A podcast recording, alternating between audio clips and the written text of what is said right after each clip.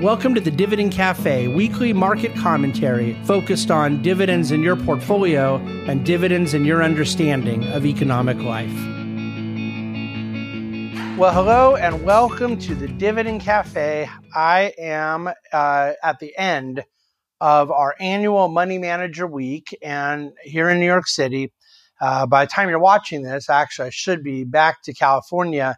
Um, I'm recording from my apartment at the end of the day on Thursday, and it's been an absolute whirlwind of a week. It, uh, our last meetings concluded this afternoon with a luncheon event at the uh, the Economic Club of New York, put on with Federal Reserve Chairman Jay Powell. And prior to that, the money manager and hedge fund meetings and so forth. Um, a couple of the research firms we work with. We really had a very busy schedule but um, as always is the case, very enlightening, uh, illuminating, and I will take advantage of my time on the plane Friday to get a lot of the takeaways organized and condensed and, and written up. Uh, so count on hearing a lot more about this week. I want to let the, these things appropriately percolate and come back because there's definitely some actionable items and, and some key takeaways I think will be fun to summarize for those who are interested in that deeper dive. What I decided to do with this week's Dividend Cafe is uh, go, get caught up again with the questions that come in. We try to answer one or two per day in the DC Today, but sometimes the volume gets uh, up to a level where there's a few that build up, and we can use this to uh, answer the questions in Dividend Cafe. But of course, it's not really about merely responding to somebody. I could always just do that, and in fact, I do quite a bit just respond directly by email and it doesn't necessarily make the print. Um, the reason that I think this is an effective way to do Dividend Cafe about once a quarter is that, you know, the questions cover topics that are probably on everybody's mind. And, and that's the idea is to cover a multitude of topics from real life questions that then can, you know, help, ho- hopefully be helpful to, to a wider audience. And it doesn't hurt that this week, not only am I trying to do that for you all, but um, the idea of writing a whole dividend cafe after this week. I have a big dinner event downtown tonight and then leaving at five in the morning Friday. It just sort of works out to make this a Q&A. So let's get into it. The first one was somebody wondering about um, a dividend, our, our desire to see dividend growth in the holdings that we buy um, and our equity portfolio strategy revolving around companies that can, that can consistently and do consistently grow their dividend, and what type of grace we allow for sort of extraordinary items. That when um, something comes up unexpected, could it even be a positive for the company to not raise the dividend and maybe even cut it because of maybe a cyber attack or an unforeseen uh, impediment or interruption to business? I think it's a very good question. And the answer, though, is very reaffirming of what we believe about the dividend growth portfolio integrity, which is I do believe there are times that the right thing for a company to do may be to cut their dividend. Um, but I do not believe that it is right for us to own that company. And that the exceptions uh, that I've seen where um, we don't even necessarily mind that a company had cut the dividend in the past. We're forward looking. Is is um, one of the best examples is coming out of the financial crisis. There were certain huge banks. There's one that we bought after the financial crisis that we still own to this day. That they uh, their dividend cut was forced upon them by the Federal Reserve. Now, most of the companies, the financial firms that were cutting the dividend then, didn't bring it back for years, and in some cases still haven't. Uh, because they're in no position to do so. And they are still all good, medium, and bad companies. Ones that were good, medium, or bad at the time of the financial crisis, or good, medium, or bad now. They're still subject to very intense Federal Reserve stress test every year. But we didn't hold against some companies that we believe had managed their affairs well through the financial crisis, that actually were liquidity providers to the country and that have been in an absolutely robust position of annual dividend growth ever since, based on the Federal Reserve forcing them at that time. Now, we didn't own it when it happened, we bought it after. But my point being, that's an example where we want to do discernment about past events as we think through the future. And we're well aware that if you're going to own large financials in the United States post GFC, post Dodd Frank, that the Federal Reserve is going to be telling you if you can and cannot pay a dividend. And we factor that into our, our thinking. But the example of like a cyber attack, the example of a business interruption, to me, is part of the reason we care so much about a firm's balance sheet. The defensiveness within the company operation and company capital structure that allows them to be able to maintain a dividend through a business interruption so that they can take a hit and still have the balance sheet strength to persevere. When one is over levered or has a very high dividend payout ratio with no margin of error, and then has some sort of intervening event, extraneous event, um, it's they obviously would be in a, a very weakened position for dividend payment. But we want to own companies that we think have the durability to continue. And I'll look at a couple of the largest oil and gas companies in the world that we own and have owned for a very long time. That they basically went to zero dollar oil during COVID because of the excess supply, excess inventory, um, lack of storage capacity, uh, lack of any demand, um, you had just a, as bad a circumstance as you could make up. And the companies were able to maintain their dividend, but they weren't able to do that because the cash flows were so good in that period. It's because they had levers around both their balance sheet strength and their ability to decrease capital expenditures for a period of time and then ramp those back up when appropriate. And so those were extraneous circumstances that you would think like, hey, that would be okay if they cut the dividend then, right? And yet they still didn't. And that's a byproduct of the defensiveness that they've embedded in their financial structure. And that is the defensiveness we really like. So we would always take it case by case, but there have been companies that um, we believed were going to cut the dividend and we decided to sell and they ended up cutting the dividend later. And almost always it's a very, very bad situation there are times it could be the right thing for the company to do. There are also times that we believe the risk reward trade off indicates a dividend cut could come and that we just make the decision to exit and it doesn't end up coming. And um, I wouldn't change a thing because our job is not to predict the future, it's to think about the risk reward trade offs around those scenarios. That's how we think about it. Great question, much appreciated. All right. Um, Jeff had asked what I think about the dollar's reserve currency status when you have China and Russia uh, allegedly wanting to end that reserve status um, and and maybe cut them out of international because of what the U.S. has done to impact China and Russia's presence in the international banking system. Um, is there some fear of China and Russia ending the dollar's reserve status? I've obviously written about this a lot. I've talked about it a lot. I've devoted a whole podcast with, with Sam Rines to this subject, but it's worth repeating because the media harps on it, and a lot of people in the professional fear mongering industry harp on this that, oh, the US will lose its dollar status. And I, first of all, want to remind people of a difference between reserve currency and transactional currency. When you talk about Middle Eastern countries trading oil and gas with China, and something like 0.003% of transactions have now gone in the yuan instead of petrodollar, which is 0.003% more than before. But nevertheless, let's not get carried away here, okay?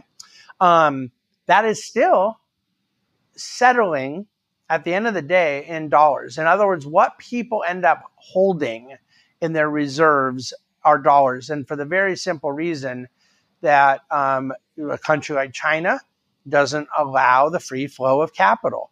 Nobody is going to use Chinese currency as the currency they hold in their reserves. It is the free flow of the dollar. You say, well, yeah, but um, the dollar sometimes they, they do reckless things with American fiscal policy. You still have to show me a company, a country that does less reckless things. That's hard to come by. You look at monetary policy. Right now, we're actually tighter than a lot of, you know, you're getting a higher yield to carry US denominated, dollar denominated treasuries, for example, than you are most other countries. But that has not been the case for a long period of time. And yet, even then, most other countries were attempting to weaken as well. So you have a fiscal and monetary race to the bottom. Everybody's bad, and the dollar represents the best neighborhood, the best house in the bad neighborhood type of deal. But ultimately, I think that trade flows, capital flows, economic strength, military strength, it isn't like there's this second place country coming up on our heels. It's just simply not even close. And I think people fail to understand the reserve currency versus transactional. And I think they fail to understand the relative nature of how foreign exchange currency works to begin with. And I simply do not fear the dollar losing reserve status anytime soon. Um, someone asked about uh, California Governor uh, Gavin Newsom uh, had signed a bill that increased the minimum wage for fast food workers to twenty dollars an hour. What my thought on the ramifications to that would be. Um, I think that, uh, and uh, by the way, there, it doesn't have to limit this to Newsom in California because there's higher minimum wage in a lot of states, and and there's been higher price pressure, you know, for labor. Period, and so you know the re- higher cost of labor does that represent some kind of a, a, problem, especially when it's you know government intervention, federal or state doing it? California's is unique to an industry and at a very high level. But the reality is that this is not me waxing and waning political. I'm just pr- trying to provide a little economic common sense. These companies are going to end up paying less in total labor costs, not more. Um, it provides the incentive for them to accelerate plans to replace workers with kiosks and with technology and with solutions that do not go past the, the marginal utility. And so, if it is affordable and reasonable and, and in the right cost benefits trade off that they're going for to pay someone 14 an hour and they have to go to 20 an hour at that level of unit cost divided by the massive amount of hours and workers, uh, they're already doing it. They're already replacing that burden with uh, technology. And would they clear a price for labor, for entry level, low skill labor without such a burdensome minimum wage? I think they would. Um, but I think technology comes in because of that government intervention. So I, I, I think this has a political overtone to it, but that's not my intent. I'm just very confident in my economic analysis on this. Um, if the US dollar is getting stronger, which it has been obviously, uh, uh, the last several months in particular, um, wouldn't we see imports increase? And in other words, other countries' exports increase, so does our imports, because the other countries gain an advantage in trade. Um, the, they're receiving higher value dollars, and and um, a weaker currency helps those export-driven companies and then when they receive the dollars, wouldn't that cause them to buy more treasuries? And and if that's the case, uh, wouldn't we, you know, eventually see this current period of lower foreign ownership, lower foreign purchases of treasuries cycle through? That's the setup of the question. The answer is theoretically yes, by the way, but the reason the answer is practically no for now is that that construct, that setup, the framework isn't um, volatile. It can't be volatile. It has to become a bit more embedded. And right now, you've actually had a lot of volatility. The dollar um, had weakened at some point a number of years ago, but then really strengthened substantially in 22. It had come back down a little in 23 before rallying again the last couple of months. And um, I think at this point now, we're actually over three months. So I think if you had a more stable, strong rising dollar, that would result, in theory, all else being equal, to rising imports, which would result in more dollars having to be repatriated in the US. Now, one of the big theories I'm very sympathetic to is that it, while people think China is buying less treasuries, that they're likely buying treasuries uh, to a lower, a slower pace, but not as low as people think, and and holding them outside of U.S. custodians it's a little harder to track, but that they're definitely buying uh, agency bonds, Fannie, Freddie bonds. I think it's $75 billion worth this year. And so they're still dollar denominating there. Um, so that is resulting in dollars coming back in, but instead of putting it into treasuries, they're putting it into, into a different type of dollar denominated US debt.